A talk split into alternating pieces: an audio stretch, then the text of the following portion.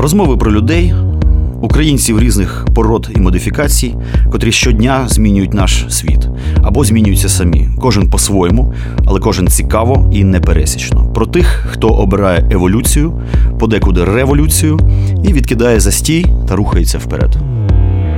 Шоу Івана Самисюка кожну середу о 9 вечора. Повтор у неділю о 20.00. Old Fashioned Radio. Добрий вечір, дорогі слухачі. З вами проект Еволюція або смерть та ведучий Іван Семисюк. Е, сьогодні у нас в гостях цікава людина, історичний реконструктор, куратор Фейсбук проєкту Лабораторія історичного побуту та вбрання, історик. Сичевський Святослав. Він же Святослав Лихо, відомий під цим нікнеймом у Фейсбуці. Е, більш ніж дотичний до навіть назви програми Еволюція або смерть, людина, котра займається вивченням нашого минулого, пошуком історичної правди. І пошуком естетичної правди, що дуже важливо, тому що це нас направляє із сивої сивої давнини вже е, в майбутнє насправді. І перше питання таке: чому історична реконструкція як давно і чи це дійсно образ життя, чи це просто люто прокачане хобі? Е, вітаю, шановних е, слухачів. Ну, хочу сказати, що, мабуть, що давно, тому що ще в шкільні роки в мене була цікавість е, до історії, і особливо до, можливо, проявів її матеріального світу, скажімо так. Тобто, це одяг, побут, як люди жили, як вони мислили, е, як в минулому взагалі все це виглядало. Тому що певний голод е, на цю інформацію е, він і досі є, а в ті часи, на початку 90-х, скажімо так. Ще було менше, скажімо так, інформації. І от коли ти дивишся якийсь фільм історичний, от, і дивишся на ці костюми, там, на те, як люди себе поводять, виникає цікавість, а як же дійсно, чи дійсно так воно було, і чи можна на себе приміряти а, трошечки тоді ж е, того часу, так, і зрозуміти його краще від того. Ну, По суті, визначення історична реконструкція це в якомусь сенсі е, пізнання минулого через особисті враження. Святославе, тут така історія, я про це думав перед ефіром. Зараз е, час буремний, і для багатьох е, Україна це щось, навіть українців, це щось заново відкрите. Mm-hmm. Тобто 13-й рік е, ну, багато в чому переломний. І масово люди, ну, наприклад, з е, там Юга-Востока, угу. нашого Сходу, взагалі, ну, заново відкривають для себе Україну, в тому числі якісь історичні аспекти. Але я помітив, що часто вони відкривають насправді підробку. От і в цьому так не скажу, що трагедія, але велика ну, проблема.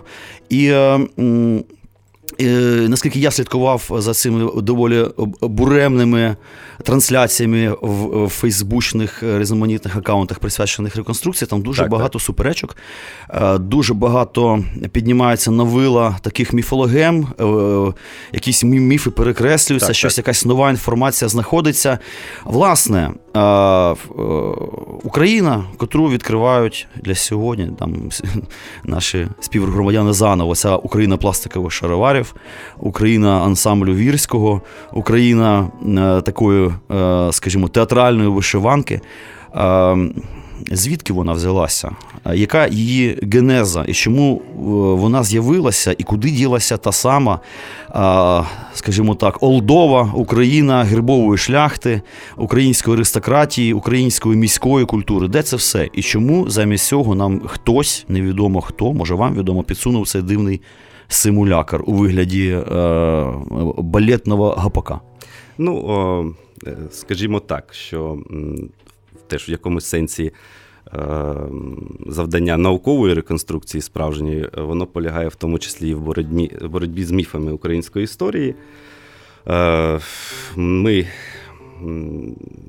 от, можу навести декілька прикладів, наприклад, про теж про Козаччину, та, якщо ми поговоримо з вами, то українська історична наука і пізнання себе українським народом, воно в 19 столітті е, от вийшло на якийсь, почало виходити на певний рівень, з'явилася історія як справжня наука, і е, в тому числі завдяки Яворницькому ми почали дізнаватися якісь речі про козаччину. Але оскільки це все було в такому стані зародковому ще і тільки починалося, то звісно е, Яворницький мав справу з останніми матеріальними, скажімо так, речами козацтва. Він міг вивчити. Е, те, як виглядало козацтво, як вони вдягалися, що вони робили, чим вони були, тільки на стан от кінця 18 століття. Тобто те, ще, що о, згадувалося. А хочу сказати, що козацтво проіснувало з кінця 15-го, практично, якщо брати за дунайців по 19 століття. І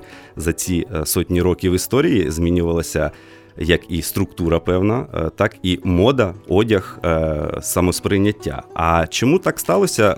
Ну, на мій погляд, Е, в 19-му знову таки столітті були дуже популярні оперети, там Запорожець за Дунаєм, там все інше. І оцей образ, який е, був е, це попса, да, в своєму сенсі такому. Цей образ, який був нав'язаний, він був дуже популярний. Люди любили, о, це наше українське. І, і міщани, і селяни вони були під враженням від цього. І е, образ такого от козака, який там ховає горілку в шаровари від дружини Одарки, він дуже поширився. Потім в радянський час. Е, ситуація ще можливо погіршилася, тому що народну культуру спробували от з сталінських часів е, вдягнути в театральні такі от одежі, і з'явилося оце явище як шароварщина, коли це не зовсім інородна музика, не зовсім інородний костюм, але на сцені його подають як цей. А оскільки люди в більшості і зараз також шукають простих рішень, от, то для них достатньо цього, в принципі. Святослава, і тут. Е давно хотів спитати. Тобто, ну ми бачимо генезу Шароварщини, це фактично mm-hmm. сталінська епоха, можна сказати ну, так, так, коли е, цим естетизмом фактично опікувалися е, ну, балітмейстери, там, да, такі так. театральні діячі, котрі ну, власне і сформували цей дивний естетизм такого містечкового козачка. Так. От. А звідки взявся м, уже сучасний ремейк е, значить, цієї всієї історії, е, там голопузий, войовничий, mm-hmm. підкачений, такий суперкозак вітрильних таких парашутах шортах, тобто шароварах, котрий скаче на коні, і взагалі дуже схожий, ну, скоріше на когось сармата. Ну і е, е, звідки це все? І звідки ці дивні клоуни на Хортиці? Я там був нещодавно і бачив е, людей в дивних костюмах, котрі вдавали в себе козаків. А я на той час вже був такий більш-менш подкований, начитався е, історичних трудів. Е, і я просто бачив, що це все підробка. А звідки ця сучасна історія? Може, це е, який-то вплив і намагання вмонтувати е, в якусь таку ну, поп-культуру на зразок західною? Чи що це? Ну, на мій погляд, яка ситуація зараз? люди хочуть масово любити Україну, бути українцями, але вони ще не знають як. І тому, наприклад, можливо, навіть е, сама ідея, яку несуть там от погано вдягнуті люди, які показують якісь шоу, вона для них е, хороша. Тобто вони думають, що вони роблять. Е, гарну справу, але їм не вистачає оцих от знань історичних, які е, розумієте, знову таки в радянський час історична наука не цікавилася повсякденням, вбранням і іншим. Тобто класова боротьба і політична історія були е, тим, чим займалися. От. І е, взяти, наприклад, якусь хорошу книжку про козацький костюм. Ну, сьогодні вже вони з'являються, так, але от буквально ще кілька років тому, п'ять окрім Яворницького, знову таки нічого не було. А там є такі, наприклад, згадки про те, що запорожці бідні, коли там десь тусили на Запоріжжі, то в зодягу у них було тільки там. Шаровари та і все. І, е, знаєте, образ цього накачаного напівголового культуриста е, він до себе е, приваблює митців. Е, і якось він так от взяв і поширився. От В той же час вони були воїнами, повністю одягнутими, озброєними, і це вже от однозначно. А, а пане Святославе, угу. таке питання: а нема тут такої небезпеки, що от коли е, любов до України базується на вигаданій естетиці, на вигаданому міфі, то чи це взагалі любов до України, чи це взагалі інтерес до України, а не до чогось дивного, просто ну, з такою ж точно назвою, тобто з підробкою. Є в цьому небезпека? Чи все-таки ну, це е, якось минеться, переживеться, і якось воно трансформується? Е, небезпека в цьому, звісно, є, і вона полягає ось в чому. Справа в тому, що українська історія це історія не тільки, е, скажімо так. Е, бідних там запорожців чи багатих запорожців. Українська історія це історія української шляхти, українського міщанства, це історія української культури, тому що от я для себе відкрив величезний пласт. Культури бароко українського це і архітектура, і музика. При тому це музика на рівні європейських е- досягнень е- епохи бароко, добив цієї. І е- якщо ми е, всю нашу історію, е, скажімо так, ставимо на такий міфічний образ неправильного якогось такого дивного козака і забуваємо сказати про це все, то ми втрачаємо. І втрачаємо дуже багато. Отже, пане Святославе, я вас переб'ю. І на цій, я би сказав, бароковій ноті ми, мабуть, поставимо музику дотичну і відповідну до цієї теми. Old Fashioned Radio. In Jazz We Trust.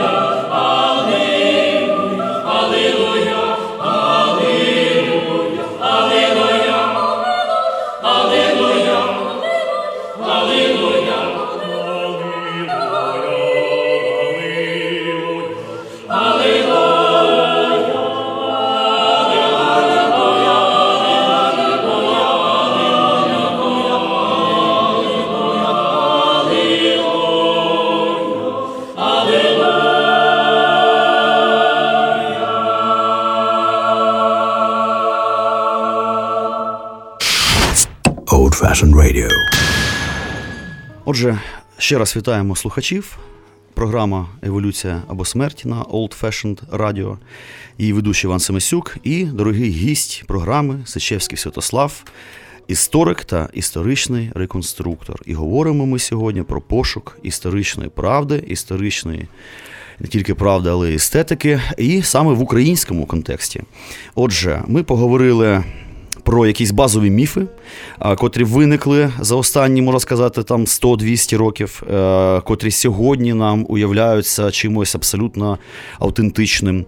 І е, давайте торкнемося теми до козацької України, тому що так, козацька так. Україна, хоч би як там не було, там вона і звичайно дуже багато перекрученого, неадекватного, але ну, хоча б щось масова свідомість вона зафіксувала.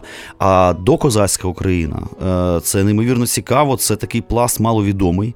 Е, іноді здається, що кимсь спеціально він з м'ясом видертий із е, ну, з української такої масової культури.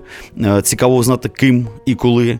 І нагадаю слухачам, що докозацька Україна це епоха Магдебурзького права, це епоха Великого князівства Литовського, це епоха абсолютно е, європейського ренесансного контексту в Україні. І про це все ми, на жаль, майже не пам'ятаємо. Що ви можете нам сказати? Чи е, якимсь дивним чином та епоха вона дійшла до нас в плані патернів нашої поведінки на сьогодні. Так, я натякаю просто на Майдан так, так. і на такі от моменти. Розкажіть нам, будь ласка. Е, ну, от одразу хочу сказати, що от, от на рівні з Казаччиною ця епоха доказацька мені дуже цікава, і цікавість моя почалася з того, що ще навчаючись знову таки в школі, я помітив, що в шкільних підручниках. Після Київської Русі одразу починається Хмельниччина. Тобто кудись просто зникло 250 там практично років нашої історії. Тобто це вакуум? Так, і коли я вже вакуум. Е, став студентом е, університету Драгоманова на історичному факультеті, я почав е, читати більше і цікавитися саме цією епохою. Виявилося, що вона була, вона була дуже цікавою. Це епоха, ну от як колись Іван правильно сказав, така цікава Україна без вишиванки, без борща, без козаків. От і Україна шляхти, тобто рицарства, Україна під е, дуже сильними європейськими впливами, як в одязі, так і в побуті, так і в військовій справі, і в культурі також. І ем, не можна сказати, що вона зовсім невідома, але вона однозначно невідома для широкого загалу. Окрім вчених, які займаються а, от, монографічно, там так академічно е, цими питаннями. Сьогодні досить мало літератури науково-популярної, яка б допомогла всім бажаючим дізнатися, що ж туди відбувалося. А тоді відбувалися дуже цікаві речі, і е, сьогодні найновіші знахідки археології. Е, цікаві роботи, е, які базуються на е, письмових джерелах того часу, відкривають потроху для нас е, той образ. Пане Святославе, от я дійсно був нещодавно вражений, підписаний на один паблік в Фейсбуці. Угу. Здається, він називається Лисари Львівщини чи якось так. І там люди іноді публікують а, різноманітні цікаві нахідки археологічні. Так, і так. коли бачиш а, середньовічний європейський шолом, бацинет, знайдений а, в Київській області в річці так, Рось, ти якось тебе міняється уявлення про Україну там 15-го, початку 16 століття. Е, Ти розумієш, що Ну, це ну, це Європа. Так, Європа так. мається на увазі не географічна, а ментальна, ну навіть політична, суспільно. А, тому що знову ж таки Магдебурзьке право так. від Лісабона до Пирятина, грубо кажучи. Ну, тобто нам в голову це не вкладається. Пирятин, Магдебурзьке право, це зараз якесь село з буряками, ну майже фактично. Ось. І ось оцей весь корпус інформації. А, Де він? Е, з яким матеріалом ви працюєте? Чи є які-то е, археологічні експедиції, заточені спеціально під цю історію? Чи є і яка кількість е, людей, науковців, котрі займаються цим? Так. І чи є, що важливо, спроби запустити всю цю інформацію в е, такий, якби ну просто в масовий міф, що дуже важливо? Е, так, е, ну хочу сказати, що от зараз я коротко перерахую джерела, на яких базується реконструкція взагалі е, якого загодна періоду. Тобто, будь це середньовіччя наше, будь це казачина. Це три корпуси джерел. Перше це Е, ми вивчаємо зображувальні джерела. Тобто є певні зображення людей того часу, е, лицарів, не лицарів, інших е, намальовані в той час. Ми їх вивчаємо, дивимося, як це виглядає, порівнюємо. Маленька перебивочка. Де ви берете ці зображення? Це іконографія. Наприклад, якщо казати про лицарство, то західноукраїнські ікони 14-15 століття безпосередньо писані або в Луцьку, або на Галичині, вони містять в своїх, скажімо так, клеймах іноді зображення людей такими, які вони були. І власне під питання одразу так. дуже важливо. Цей матеріал, яка метода роботи з, з таким матеріалом? Річ у тім, що я, наприклад, нещодавно шукав одну парсуну так. середньовічний портрет український, і угу. я зрозумів, що в інтернеті тобто майже нема. Ну, є, але дуже мало, дуже поганій якості. Так. Тобто, це все музейний матеріал. І чи є якісь люди, котрі спеціально роблять, я не знаю, якісь експедиції по цих музеях, домовляються про те, щоб їх якісно сфотографувати, викласти в інтернет і так далі. Ну от е, безпосередньо, на щастя, видаються кольорові великі книжки, е, і ці книжки можна знайти і в бібліотеці, можна придбати з фотографіями і описами. Іконографія вивчається. Ну, не як історія костюма, як історія самої ікони. А по-друге, ми самі іноді їздимо по музеям.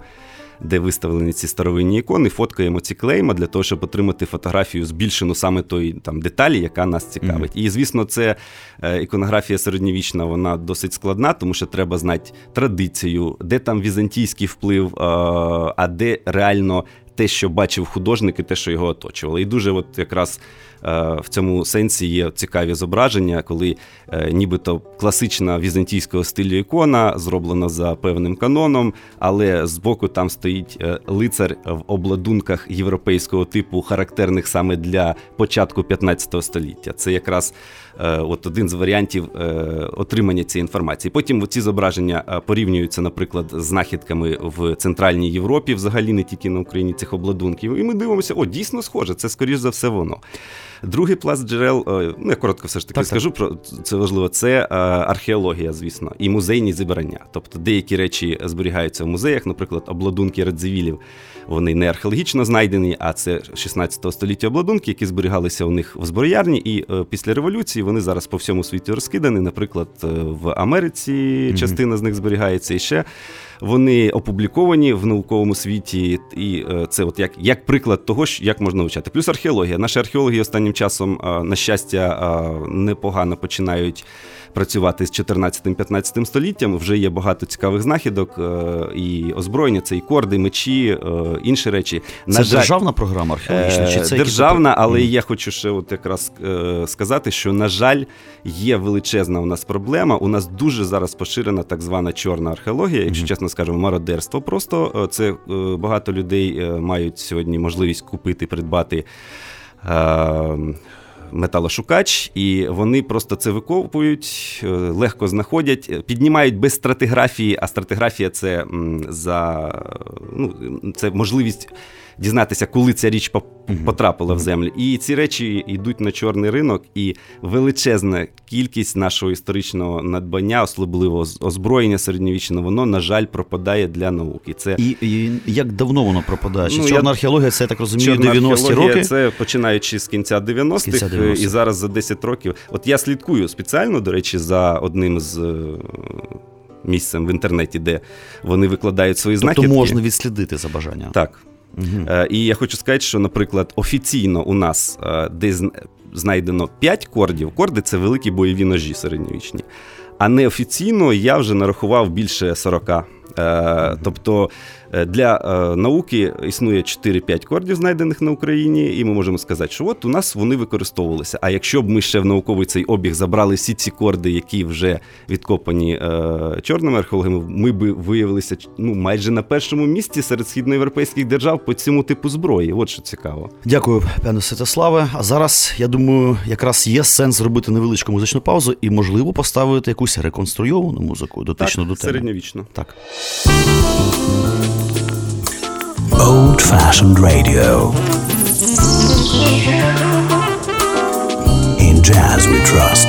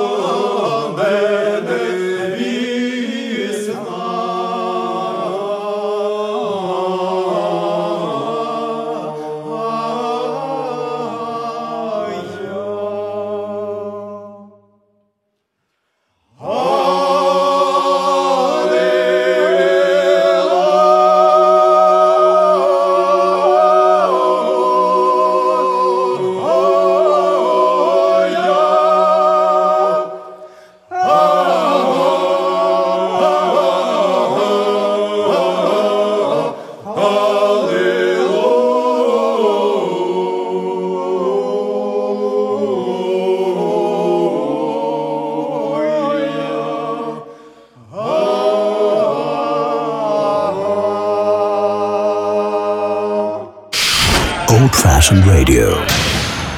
На хвилях Old Fashioned Radio, проект Еволюція або смерть. І ведучий Іван Семисюк, і наш гість Сечевський Святослав, історик і історичний реконструктор. І говоримо ми про пошук історичної правди. Ось. Е, і е, тут ми впираємося Цікаве питання: а що ж відбувається у нас серед українських реконструкторів, скільки їх є, чим вони займаються, чи вони представлені в е, яких-то організаціях, чи вони мають які-то, можливо, свої з'їзди, конференції, е, чи мають фестивалі. І е, що зараз під час війни відбувається з цим рухом? Так, ну два слова я хочу сказати ще для слухачів. Можливо, не всі знають все ж таки, що таке історична реконструкція, mm-hmm. як явище, як воно з'явилося. Взагалі-то ще е, і в середньовіччя, і в новий час е, в деяких країнах було поширено якби такі от заходи традиційні. От, наприклад, в Італії це міські марші, е, наприклад, арбалетники, арбалетники. Оскільки ми знаємо, що міщани часто користувалися арбалетами, у них от е, були цілі свята, коли ці арбалетні е, е, групи, які е, один з одним змагалися, виходили, робили паради, і це в них зберіглося аж до нашого часу. В деяких містах Італії сьогодні можна побачити таке міське свято. Тобто, це ще не реконструкція. безперервна, це не реконструкція. Так, це вони вдягнуті схоже на середньовічно, але е, вони цю традицію приносять. Те саме в Японії є фестиваль, е, можете побачити в інтернеті Сома Нома Ой, е, фестиваль самурайства, який досі вже за участі реконструкторів проходить, але він безперервно відбувається вже 300 чи більше того років. Тобто, е, так, це дуже цікаво. І що цікаво, у нас в Києві була така традиція за магдебурзьких часів. Кияни два рази на рік, от безпосередньо, це, наприклад, відбувалося е, на хрещення, е, вдягалися в уніформу певну так званої київської міліції, тобто ополчення. Це 15-16 Це почалося десь, мабуть, ну точно можна сказати, що це 17-18, але до 19 століття, до до відміни так. Е, Магдебурзького права, практично до 30-х, 40-х років 19 століття це було. І навіть люди, які були в Києві в 19 столітті, описують, що вони виходять в жупанах і кунтушах е, по кольорам. Е, цехи Різницький, інші Шевський. Ковальський виходять полками своїми. Що цікаво, опікували артилерією опікувалися цирюльники. От. А багаті київські міщани виходили кінно. Тобто це була золота корова, називалася. І вони виходили, робили парад, стріляли з гармат, після чого вже відбувалося е, свято е, хрещ, хрещ, хрещенське Я, свято. І це була в своєму, своєму сенсі така, от, ну ще не реконструкція, але це вже було щось подібне, яке, на жаль, було перервано. І сьогодні кияни в більшості своїй навіть не знають про це, про те, що у нас було такий цікавий захід, е, таке от міське свято в європейському стилі, от як у італійців, так mm-hmm. само і у нас. Тут, пане Святославе, хотів поділитися враженням невеличким. Дійсно, дивним чином досить вибірково пам'ять зберігає щось. Наприклад, дійсно там ну, відома е, історія початку 90-х, коли хотіли, начебто був проект реконструювати ратушу на Подолі, значить, на контрактовій так, площі. Так. І начебто була така традиція старовинна київська, що там, здається, два рази на день грав міський оркестр так. на цій ратуші. І про це ніхто не пам'ятає, тільки якісь супер вузькі музейні спеціалісти, там лабораторні вчені, фактично. А з іншого боку, я дуже здивував відбувався у 2004 році в поліських е, селах, здається, Житомирщина чи Північна Київщина, мабуть, Житомирщина все ж таки, під час виборів е, і помаранчевої революції, тодішньої, коли билися два світоглядних монстри Віктор Андрійович Ющенко і значить, Янукович. Е, в одному з сіл зафіксовано дивну історію. Виборці угу. були розділені е, цим виборчкомом на е, два, так би мовити, списки: один по алфавіту, інший по алфавіту. Так, так. І один, причому це було не проартикуль... не проартикульовано, один, наче як прості люди, ну як мужики. Так. А інший, значить, от якісь такі хитрі люди, ніхто ж не скаже зараз, що це яка-то шляхта, чи там щось таке, чи непрості люди. Ні, це не було прописано. Але дійсно. В цьому конкретному селі, і наскільки я знаю, не тільки в ньому, е, до 2004 року включно е, якась існувало ехо отих от верствового станового українського суспільства. І я от тоді зацікавився цим і в принципі, я б так проілюстрував, е, чим відрізняється ну, сільська шляхта від мужицької шляхти. Що мужик може вийти з хати босоніж, не проблема. І не мати квітника перед хатою. Окей. А шляхтич, навіть якщо він порається на городі і сам приплуга, він ніколи не вийде босоніж з хати, і він завжди матиме е, квітника. От. Е, і от е, цікаво. 2013 рік в цьому плані мені здався дуже, ну скажімо так, проривом історичної пам'яті про Магдебурзьке, Магдебурзьке право, Тевтонське право і про не тільки козацьке, але й міські вольності, так. шляхетні вольності. Е, чи це так? Чи це мені здалося? Чи Майдан це був просто модернове явище абсолютно? Чи це дійсно щось у нас таки сидить, і там останні 300 років воно не ділось нікуди? Як історик, я хочу сказати, що мені здається, що не ділось. Чому? Бо а, взагалі українське, ну знаєте, от від батьків дітям щось передається, так? Е, виховання і певні речі. І е, це можна е, сказати, показати на прикладі не тільки сім'ї, а й народу. Так? От якби Українці вони виросли історично в лоні західної в принципі, культури з своїми особливостями, з православ'ям, е, з нюансами, але це культура дійсно і магдебурзька, і шляхетська, і навіть козаки, коли вони отримали свою державу, автономну, там не автономну Гетьманщину, вони все одно. Е, робили щось схоже на річ Посполити, те, що вони знали своїми вольностями. Насправді це дуже цікаво, тому тобто що республіку, фактично. Так, республіку. І насправді, от два факти цікавих. Перше, це те, що Е, коли в 19 столітті е, освічені українці почали цікавитися минулим і стали от якби основою того національного відродження, то е, вони апелювали саме до. Часів Гетьманщини. А в часи Гетьманщини теж було цікаво, тому що коли був перепис дворянства от, в Росії, і вони звернулися до уряду Гетьманщини надати списки дворян, то ті надали списки, в які входили практично всі козаки і частина міщан. І виявилося, що вони вважають е, дворянами. Е, ну, кількість людей на Україні тодішній, які вважають себе дворянами, була більше, ніж все дворянство Російської імперії. Звісно, а, тобто так скажена вони, кількість скажена, гербової шляхти. Ну, вона, скажімо так, от Кожен козак вважав, що він, оскільки е, несе воїнську службу і є вільною людиною, е, то він по суті дорівнює до російського дворянина. Тобто це шляхтич, фактично. Е, так.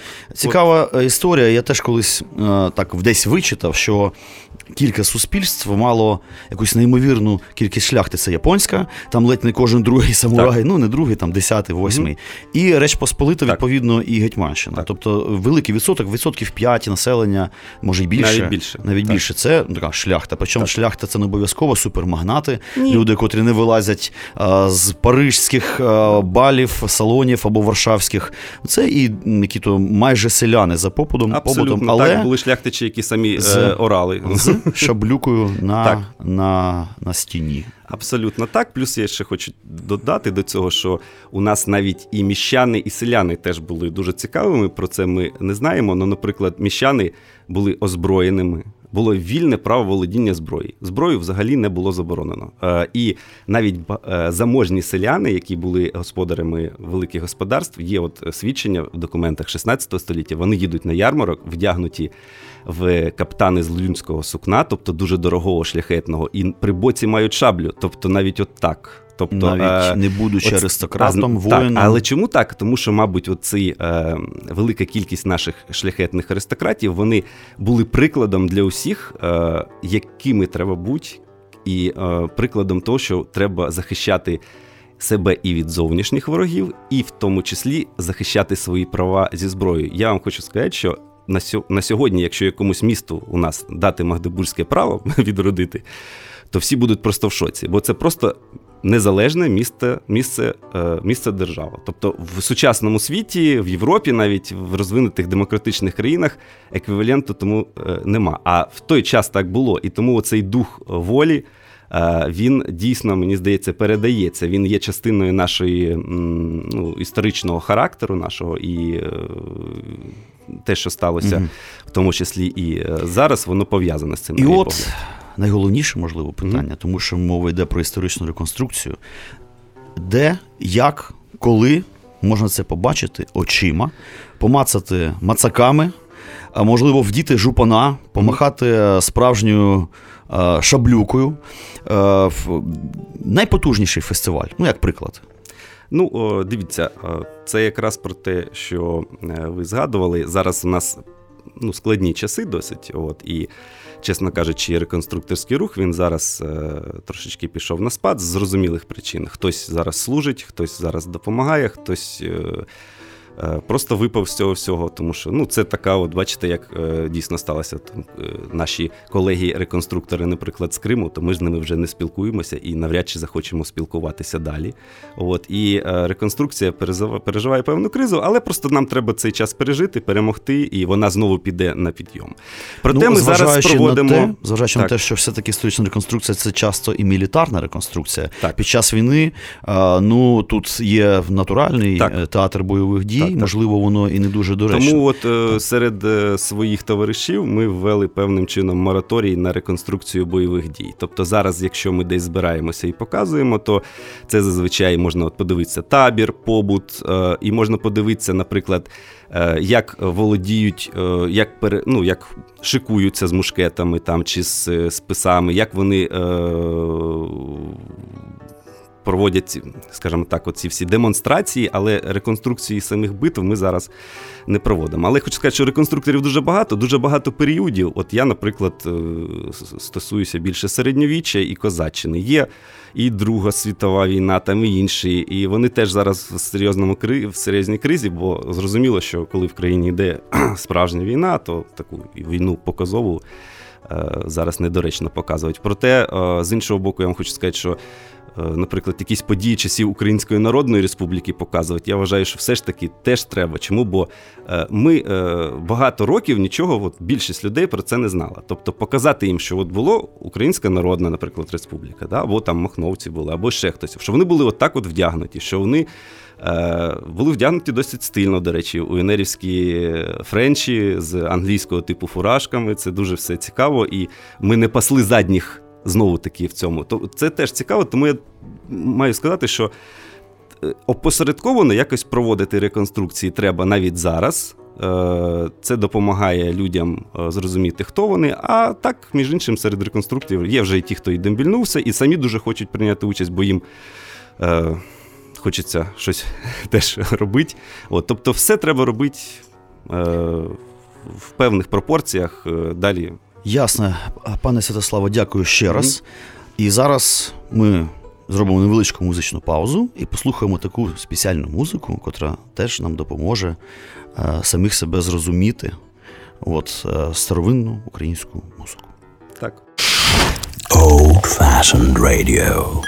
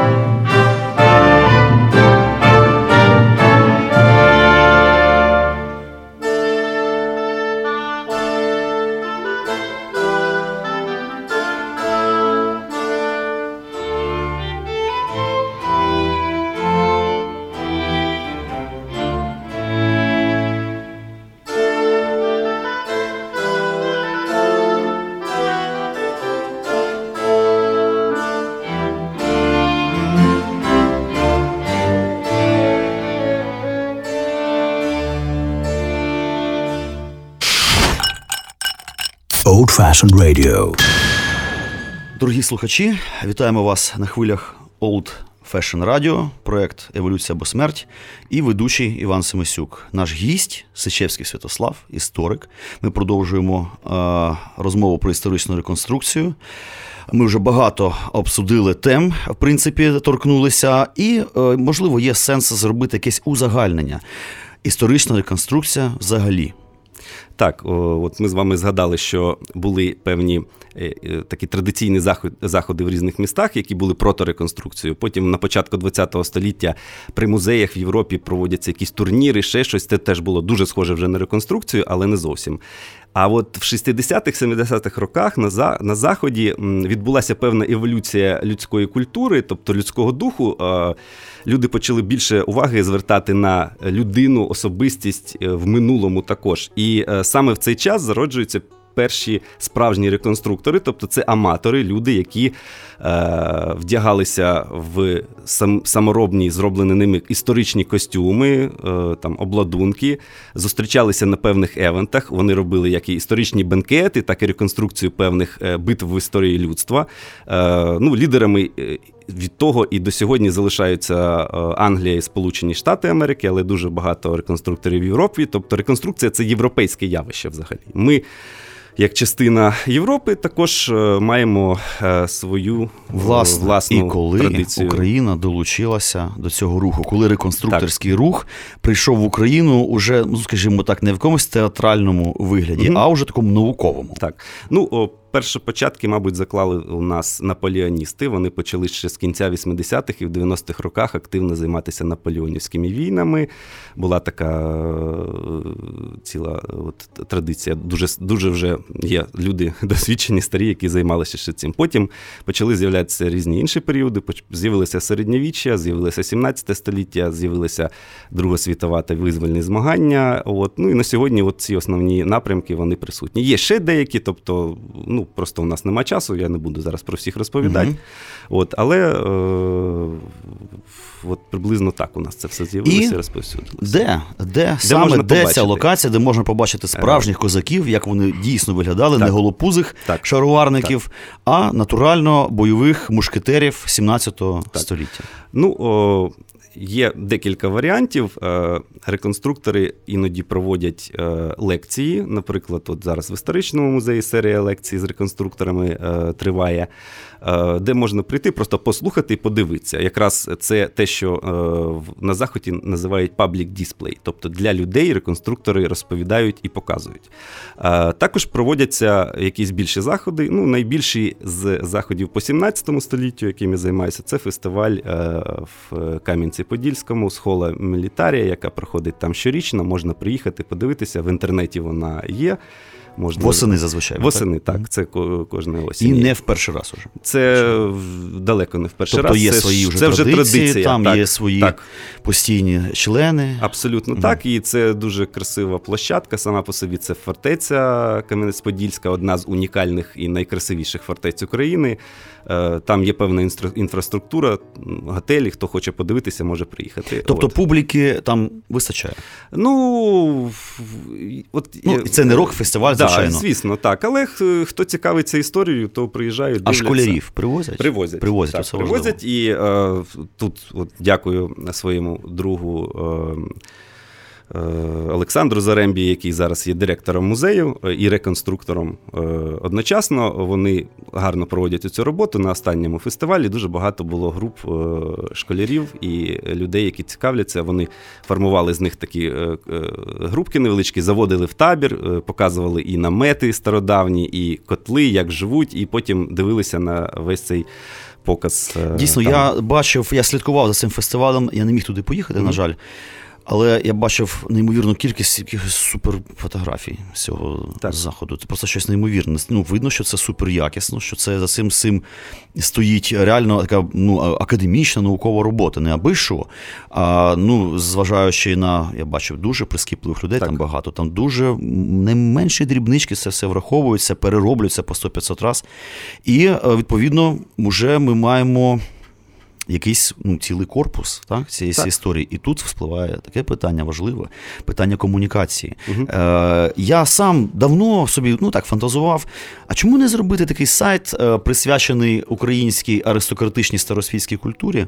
Тому що багато хто потрошку цим займається, і є дуже ну, там, відомі якісь науковці.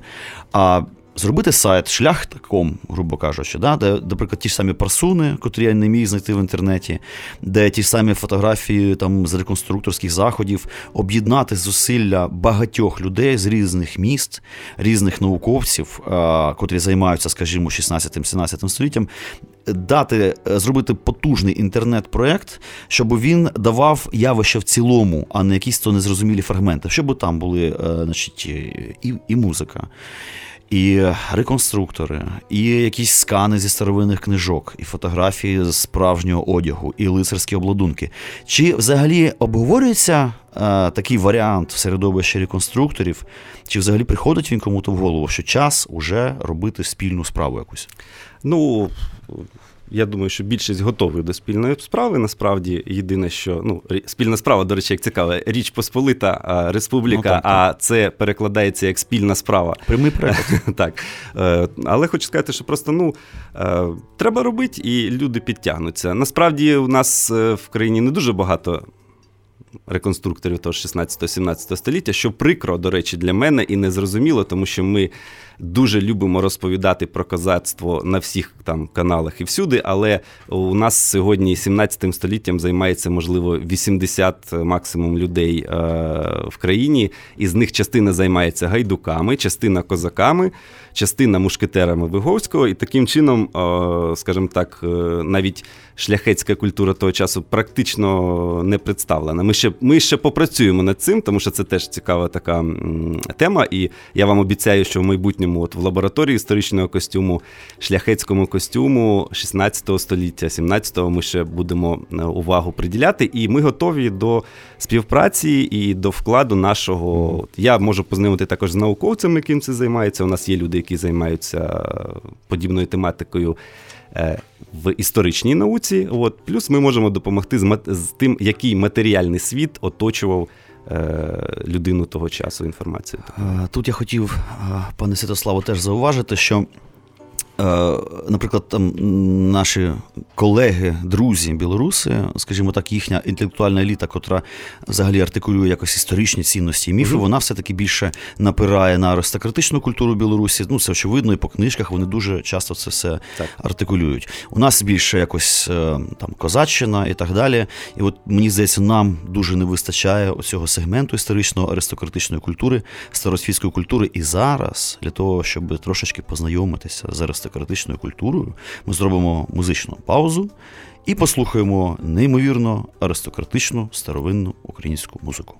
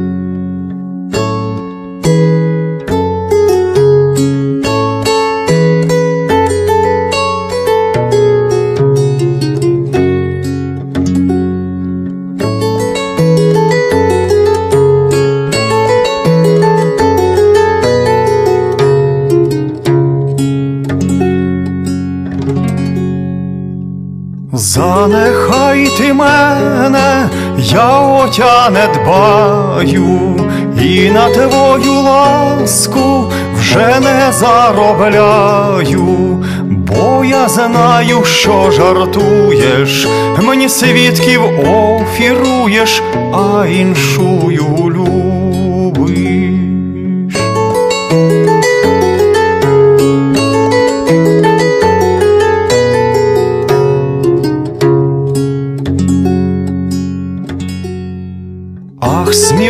Казати, що мтя я кохала, що ж то за кохання, я о том не знала, бодай єм долі не мала, коли мся в тобі кохала, тільком жартувала.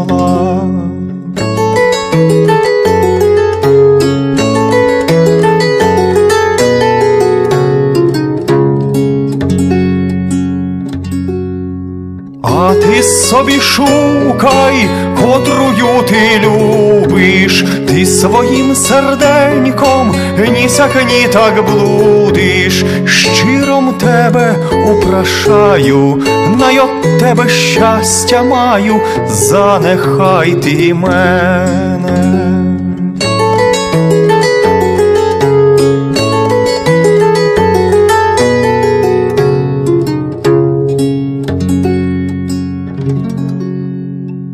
Занехай ти мене, я отя не дбаю, і на твою ласку вже не заробляю, бо я знаю, що жартуєш, мені свідків офіруєш, а іншую любиш.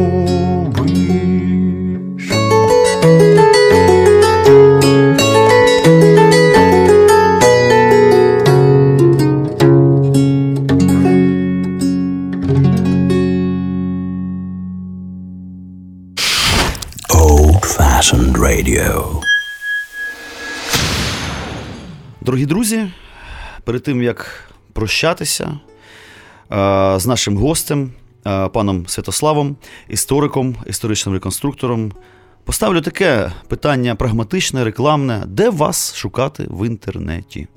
Так, дякую. Безпосередньо проєкт, яким я опікуюся, можна знайти на Фейсбуці. Він називається Лабораторія історичного побуту та вбрання.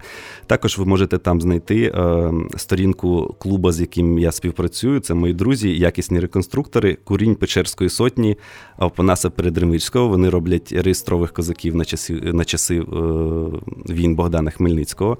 Також в інтернеті можна знайти цікавий сайт, який називається Мушкет.ua або Мушкетін.ua. Це сайт присвячений групі реконструкції мушкетери гетьмана Виговського. Не всі знають, що на службі у наших гетьманів е, були невеличкі підрозділи німецької піхоти, і якраз е, ви зможете про це дізнатися у них. А також я хочу згадати дуже цікавий проєкт, е, проєкт мого товариша Кирила Галушка, історичний лікбез. Якщо в Гуглі наберете, одразу отримаєте посилання на їх сайт. Якраз проєкт, який бореться з міфами в історії України. Отже, дякую, пане Святославе. І дякую сьогодні теж за запрошення. ми е, на хвилях Old Fashioned Radio розпочали з вами цикл передач Еволюція або смерть, за що вам дуже вдячний. Дякую І теж. На все добре. На все добре. Old Fashioned Radio. Шоу Івана Самисюка. Кожну середу о 9 вечора. Повтор у неділю о 20.00.